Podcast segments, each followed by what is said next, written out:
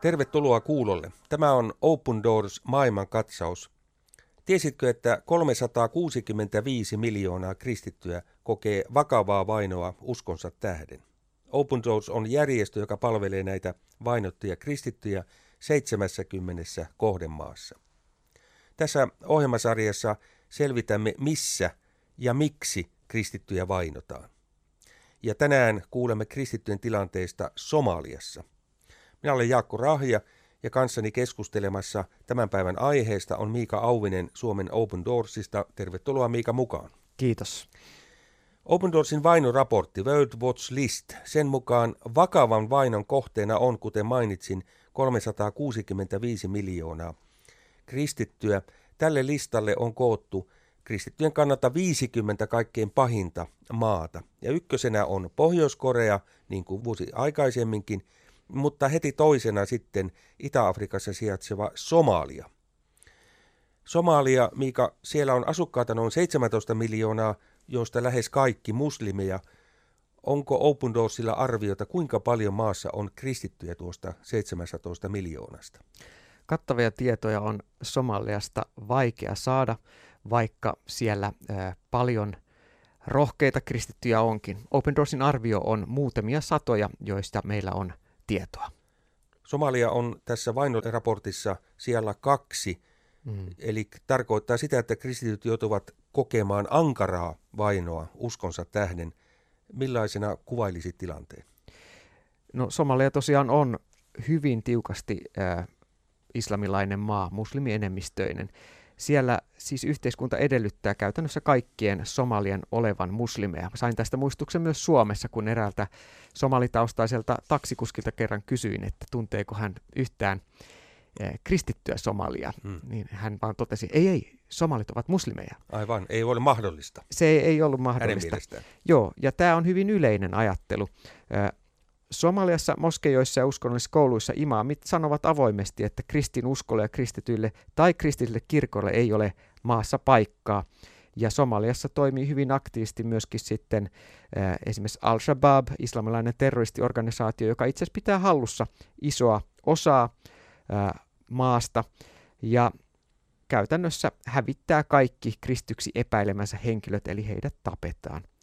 Ja varsinkin muslimitaustaisia kristittyjä, joita valtaosa Somaliassa olevat ovat, niin, niin ovat kyllä välittömästi hengenvaarassa ja tällaisiin kristillisiin yhteisöihin, niin niihin on sitten myöskin tehty väkivaltaisia iskuja. Jos ajatellaan kristityn elämää hänen muslimisukunsa keskellä, niin, niin tuo eläminen on, on, voisiko sanoa, lievästi sanottuna aika vaikea, ellei mahdotonta. Joo, näin valitettavasti on. Eli kristit kohtaa vakavaa vainoa ulkopuolta, mutta myös ihan sitten suvun ja yhteisön ja oman perheen taholta, koska islamin jättämistä pidetään perheen ja klaanin pettämisenä somalialaisessa yhteisössä. Ja jos sä oot tällainen petturiksi koettu henkilö, niin, niin usein oma perhe on se, joka haluaa tappaa sut. Ja se, se pelkkä epäilys siitä, että olisit kääntynyt kristityksi, niin voi riittää siihen, että sua epäillään, seurataan ja, ja jos tulee vahvistusta sille, että olet jollain tavalla kristittyjen kanssa tekemisissä tai kristitty, niin, niin sitten saatetaan tappaa. Eli Somaliassa kristillisen seurakunnan kokoontuminen, seurakuntaelämä ei yksinkertaisesti ole mahdollista ja siksi näiden kristittyjen, jotka siellä elää uskossa, niin on, on kokoonnuttava salaa. Ja, ja tämä on, tää on hyvin haastavaa juuri sen tähden. Tämä on Open Doors maailmankatsaus ja me puhumme nyt Somaliasta. On arvioitu, että noin miljoona kristittyä Somalia on muuttanut maasta pois sen tähden, että heitä vainotaan uskonsa tähden, niin se vaino on kasvanut liian suureksi. Millaisia elämän kohtaloita näillä ihmisillä on? Mm. No ensinnäkin on todettava, että useinhan siis somaliyhteisö saattaa vainota myös maan ulkopuolella muslimitaustaisia somalikristittyjä ja siitäkin on useita esimerkkejä jopa Pohjoismaissa. Yksi tämmöinen henkilö, joka tosiaan ei voi enää asua Somaliassa, pakeni maasta uskonsa tähden on Aisha, kolmen ää, pojan yksinhuoltaja äiti. Aisha kertoi, että hän tuli uskoon vertailtuaan ää, raamattua ja Korania kolmen vuoden ajan. Ja tämän seurauksena hän tiesi, missä on totuus ja se ei suinkaan löytynyt Koranista. Itse asiassa tällaista samankaltaista vertailua aika moni muslimi tekee, ja se on hyvä tapa itse asiassa haastaa muslimia tutustumaan kristinuskoon.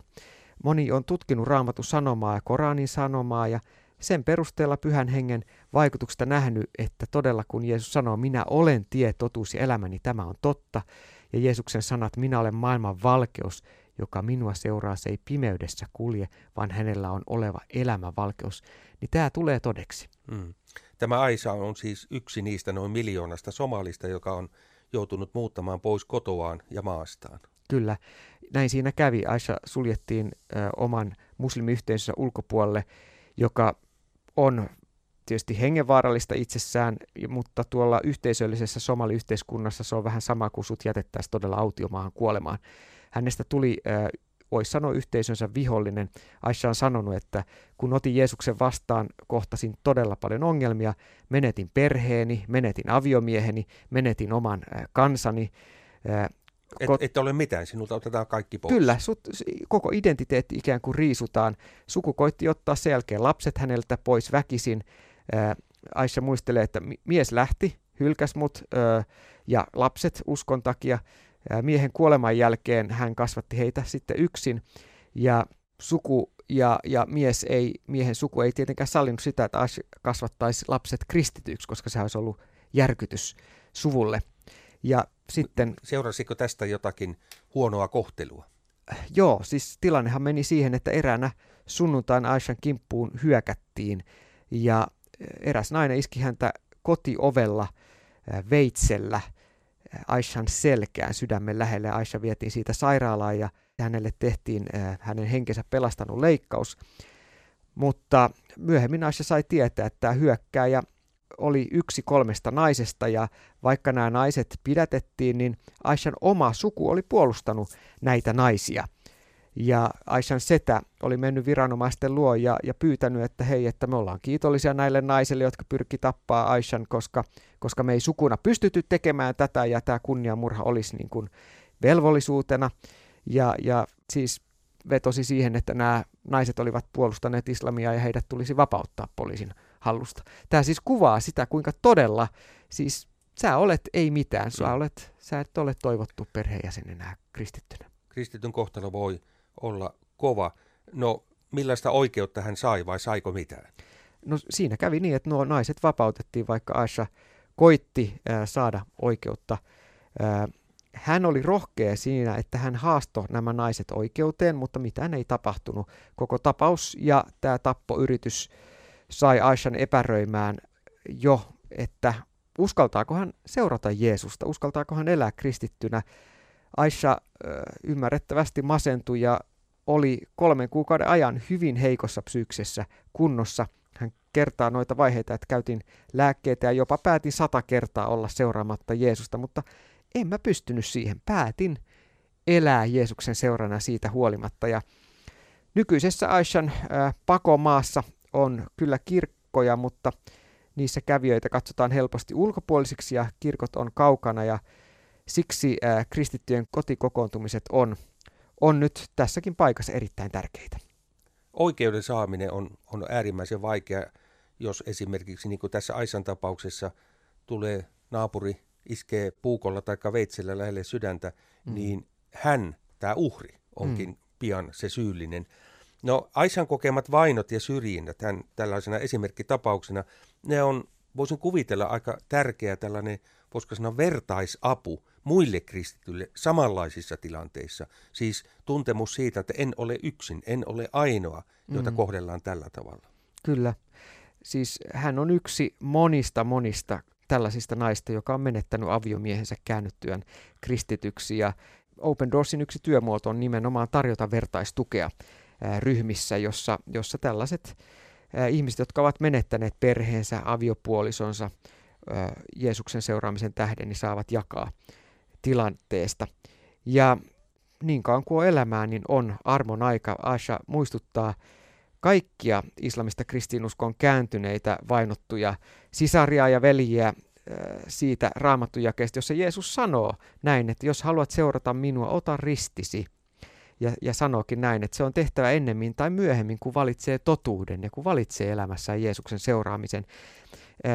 Mun mielestä se on aika terve muistutus meillekin siitä, Aishan niin kuin rohkeus, että, että hei, että Jeesuksen seuraaminen tässä maailmassa voi johtaa vainoa ja vastoinkäymisiin. Sitä ei kaikki katso hyvällä. Ne tilanteet on äärimmäisiä Somaliassa, mutta yhtä lailla meilläkin täällä Suomessa voi olla, että se tuo mukanaan haasteellisia tilanteita, että olet julkisesti kristitty tai tuot uskosi esiin, mutta, mutta sitä ei tarvitse pelätä. Eli jos haluat seurata Jeesusta, ota ristisi ja kanna ja seuraa minua.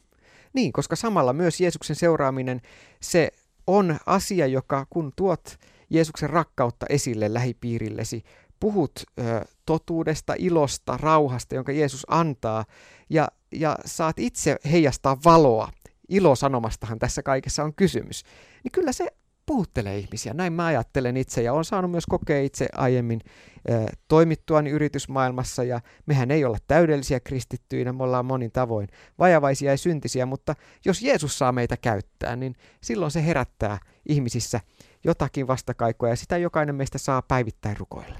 Jos menemme tähän Open Doorsin työhön ja erityisesti siihen työhön, jota tapahtuu tällä Afrikan sarven alueella, niin kuinka – miten Doors kykenee Aishaa ja hänen kaltaisiaan auttamaan? Mm. No esimerkiksi Aishan tapaus on valaiseva esimerkki. Open Doorsin tuella olemme pystyneet auttamaan Aishaa ja samalla tavalla fyysistäkin väkivaltaa ja henkistä väkivaltaa kokeneiden esimerkiksi sairaala- ja, ja traumaterapia kuluja kattamaan, antamaan heille sitä tukea, mikä mahdollistaa elämässä eteenpäin pääsemisen. Ja Aishan osalta Open Doors on myös auttanut häntä aloittamaan pienen liikeyrityksen, jotta hän voi elättää itsensä ja lapsensa. Ja tuolla alueella on myös opetuslapseuskoulutusta ja tuetaan näitä usein eristyksessä yksin eläviä kristittyjä saamaan myöskin hengellistä materiaalia ja monelle se raamatun saaminen on myös semmoinen iso rukousaihe ja siinä olemme apuna. Mua puhuttelee suuresti se, kuinka sain tavata Open Doorsin työn äärellä muutamia tällaisia somalikristityönkin parissa työtä tekeviä työkavereita. He todella riskeeraa koko elämänsä, kun he tuolla alueilla liikkuu ja, ja rohkaisee näitä yksittäisiä kristittyjä. Tärkeää työtä vainottujen kristittyjen sisartemme ja veljemme hyväksi. Nyt me jätämme Somalian kristityt rukoustemme piiriin osoitteessa www opendoors.fi. Sieltä löytyy lisää tietoa kristittyjen vainosta ja myöskin mahdollisuudesta auttaa heitä. Ja mainitulta sivustolta sieltä löytyy myös tilaisuudet, joissa Open Doorsin edustaja on mukana. Kertoisitko joitakin lähipäivien tilaisuuksia? Joo, 4. helmikuuta sunnuntaina kello 17 Lahdessa Mukkulan kirkossa on Open Doors-tilaisuus ja, ja tuota, kohtaamispaikka messu, jossa tota, on vierailemassa ja se on todella innostava tilaisuus. Sitten 11. päivä helmikuuta siitä viikon päästä sunnuntaina Espoossa Tapiolan kirkolla on messun jälkeen Open Doorsin puhuja paikalla ja Turussa 11. helmikuuta Martin seurakunnassa kello 16 myöskin vainottujen kristittyjen teema ja Open Doorsin edustaja, puhuja paikalla on mahdollisuus kuulla lisää näistä aiheista. Toivotamme kuulijat tervetulleeksi näihin tilaisuuksiin. Tässä yes. muistutaan vielä, että tämä ohjelma on kuultavissa myös suoratoistopalveluista, eikö niin? Kyllä, eli ihan vaikka googlettamalla äh, Open Doors maailman katsaus löytyy ne podcast-sivustot, Spotify ja muu, mistä löytyy tämäkin Open Doors maailmankatsausohjelma. Lopuksi sana raamatusta. Ensimmäistä Pietarin kirjeestä luvusta yksi. Siksi te riemuitsette, vaikka nyt jouduttekin jonkin aikaa kärsimään monenlaisissa koettelemuksissa. Kultakin koetellaan tulessa, ja onhan teidän uskonne paljon arvokkaampaa kuin katoava kulta. Koettelemuksissa teidän uskonne todetaan aidoksi, ja siitä koituu Jeesuksen Kristuksen ilmestyessä ylistystä, kirkkautta ja kunniaa.